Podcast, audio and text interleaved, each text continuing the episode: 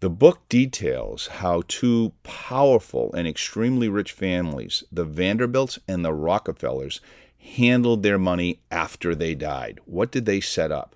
Now, the Vanderbilt fortune was lost by the next generation, and the Rockefeller fortune is still around today, many generations later. One of the differences the Rockefeller's fortune has a family office to lend money to the Rockefeller descendants. If they pay back their loans, they can keep borrowing. If they don't pay back a loan, then they can't borrow anymore. The key is that the trust buys whole life insurance, dividend paying whole life insurance for every Rockefeller descendant. Are you ready to turbocharge your financial IQ? Hey, friends, my name is Murray Miller, and I want to welcome you and your family to the Family Business Podcast, where every episode is designed to keep you focused and on track to live a life free of financial stress, worry, and fear. Would you like to know the exact powerful money strategies that not only our immediate family has implemented, but also our extended family of thousands and thousands of people around the world? Well, then let's get on with it and let's begin building a financial wall around your family.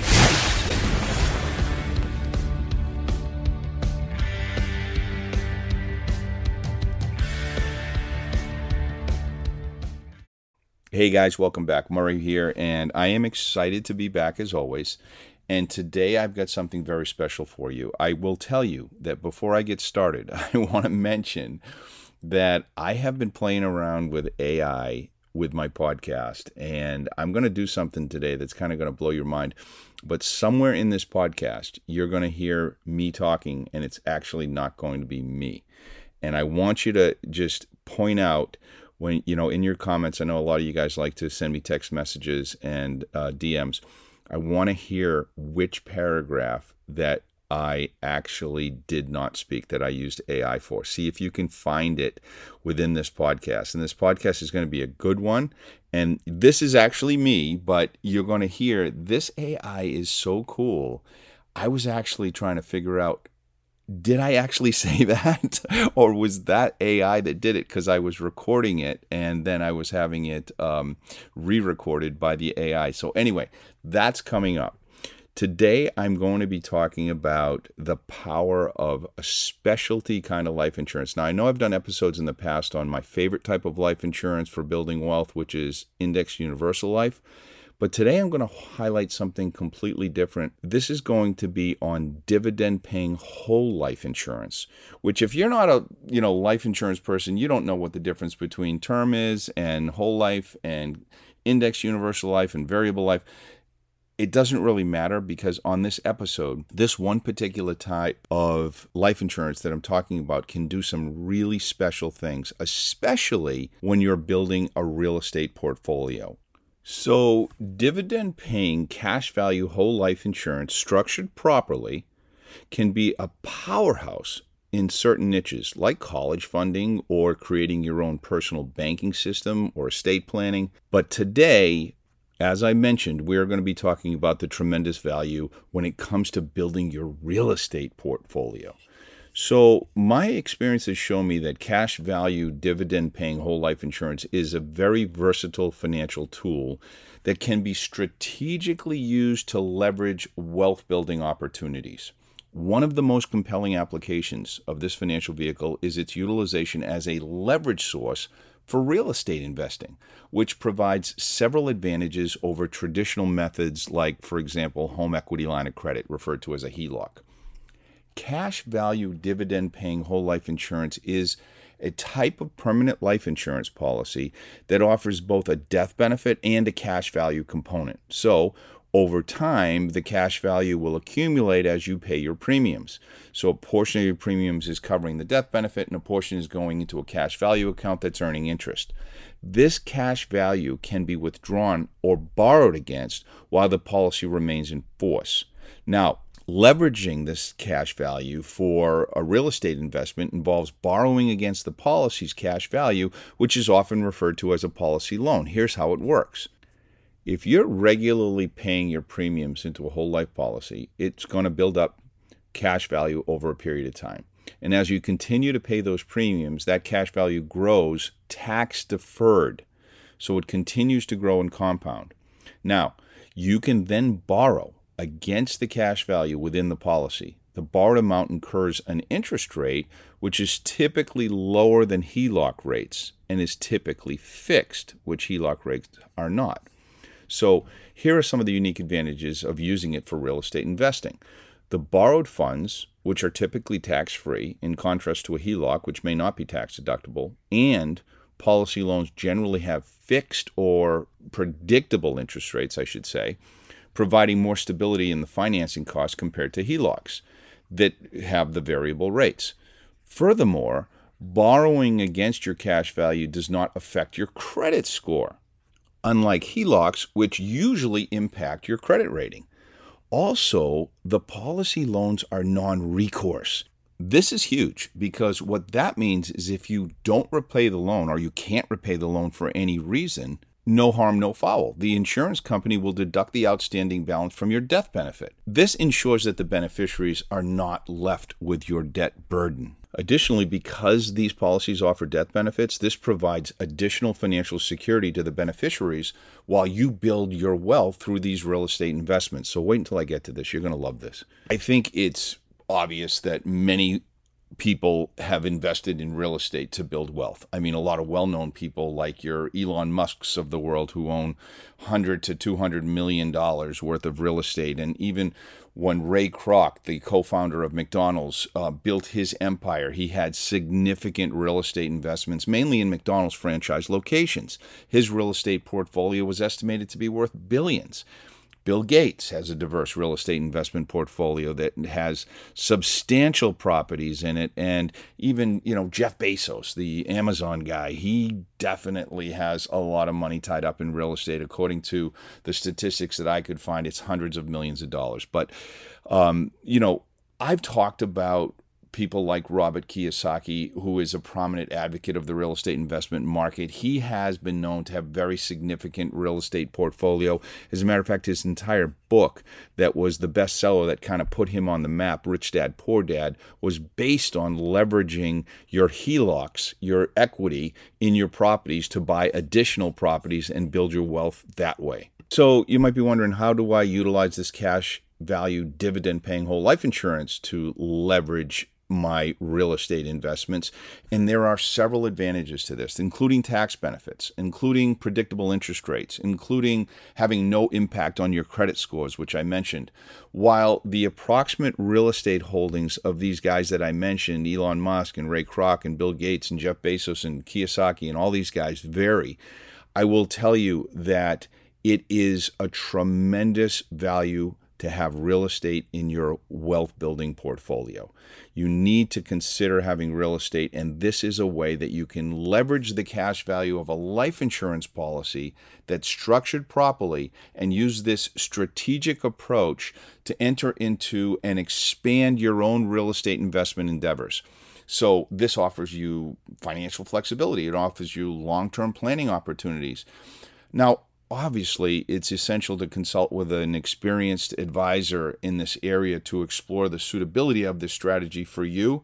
But i will tell you it will provide you a lot of leverage. And as always you can always contact me to ask me questions. I'm here to help you guys. You know that. So I want to tell you a quick story to demonstrate the long term value of these policies. There is a book that was recommended to me last month that's called What Would the Rockefellers Do by a guy by the name of Garrett Gunderson. Great read. Has some incredible examples of the benefit of using a life insurance strategy in the wealth accumulation and sustainability of your wealth at the same time. The book details how two powerful and extremely rich families, the Vanderbilts and the Rockefellers, handled their money after they died. What did they set up? Now, the Vanderbilt fortune was lost by the next generation, and the Rockefeller fortune is still around today, many generations later. One of the differences the Rockefeller's fortune has a family office to lend money to the Rockefeller descendants. If they pay back their loans, they can keep borrowing. If they don't pay back a loan, then they can't borrow anymore. The key is that the trust buys whole life insurance, dividend paying whole life insurance for every Rockefeller descendant.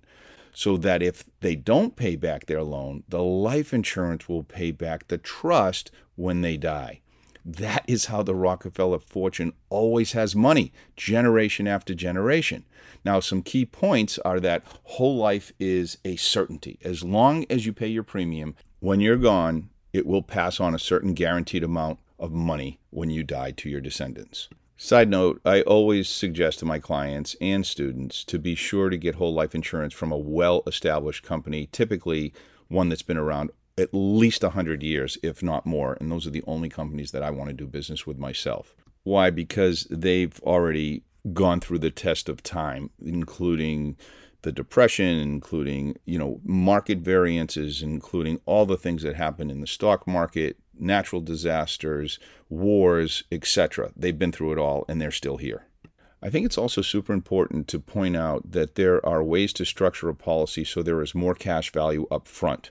So if you're not in need of life insurance for the death benefit, you can structure these properly to have the properly, excuse me, to have the lowest possible death benefit allowable by IRS code in order to make the policy work and that it's a solid life insurance contract. Another thing I thought was interesting is Gunderson, the author, suggests that you get as much insurance as you can when you are trying to qualify for the insurance because obviously you're never going to be younger than you are right now and you're never going to be probably in better health than you are right now for most people so if you can get more insurance now it's going to be less money than it would be down the road and that means more goes into your assets and your wealth which ultimately means more peace of mind and it frees up money for other opportunities for you what do I mean by that? Well, let me give you an example. If you were to start a charitable trust, so if you have a building that's worth a million dollars and you sell it, you have to pay somewhere between two hundred and three hundred thousand dollars in taxes. However, if instead you donate the building to the charitable trust, a portion of that asset that you donated is tax deductible. In addition, you only have to donate 10% to the charity, which is a lot better than 20 to 30% to the government in taxes, which means 90% goes to you. So you set up this trust so that you are the first beneficiary and the charity is the second beneficiary. This is a great strategy. This is nothing new, it's just a lot of people don't know about it. Now you can use that additional money to pay for the whole life insurance. So when you die, your heirs or trust gets the money replenished tax free. That's why this strategy is so cool. You get to give your money away, spend more money than if you didn't give your money away, and the life insurance returns the gift back to your heirs tax free. Another example that he pointed out in the book is that you can actually live a better lifestyle based on the fact that if you had, let's say, a million dollars in your IRAs and your property, and you don't feel comfortable spending it all when you retire because you're fearful that you might run out of money before you die, which I think a lot of people go through that. However, if you had a whole life insurance policy that was a million dollar death benefit and you had a million dollars in IRAs and property, you then can spend down your assets knowing that if you died, your heirs will receive the legacy money that you still have in the life insurance policy. And in addition, if you spend all your assets down, you're still alive, you still have your life insurance, and you need more cash, you can tap into your whole life insurance and use the cash value with loans or withdrawals to continue your lifestyle. One last notable thing that he points out is the strategy of becoming your own bank you know, utilizing and borrowing the cash value in your whole life insurance policy and paying it back as if it was a bank and you are actually the bank. The nice thing is that you don't have to fill out an application, you don't have to go to the bank to get the money, you don't have to do anything like waiting for an approval. Within a couple of days, you can take the money out of your own life insurance policy because you're in charge of it. And in addition, when you borrow money out of your cash value life insurance, the money still accrues dividends because you're borrowing from the general fund of the company as opposed from your own cash value, which has a set minimum rate as if you didn't take out the money at all. That is very cool. So you borrowed the money out, you're still earning interest and dividends on the money as if you didn't borrow it out because you used it as leverage. You borrowed against the cash value, leveraging the amount of money that you had in the cash value account, which came out of the general fund of the company. In addition, you never got taxed on the money when you borrowed it out because it's a loan. So you're not taking a withdrawal, you're taking out a loan. This is very cool. And the interest rate, although it might be higher than a loan from the bank, or maybe not, depending on your credit score, but it's way more convenient and you don't have to pay back installments to a bank. You can pay back installments to yourself as if you were the bank. There's a lot of flexibility in that, it's your choice how you want to structure it. So that is it for today's episode. Now, I'm wondering did you hear the one paragraph that I did through AI? Can you um, just send me a text message or a DM or an email if you want, or even call me? I don't care. It's all good. Um, and let me know which paragraph you thought was AI. And then I will be happy to explain the technology. As a matter of fact, if you really liked it, I can just do an entire episode using AI.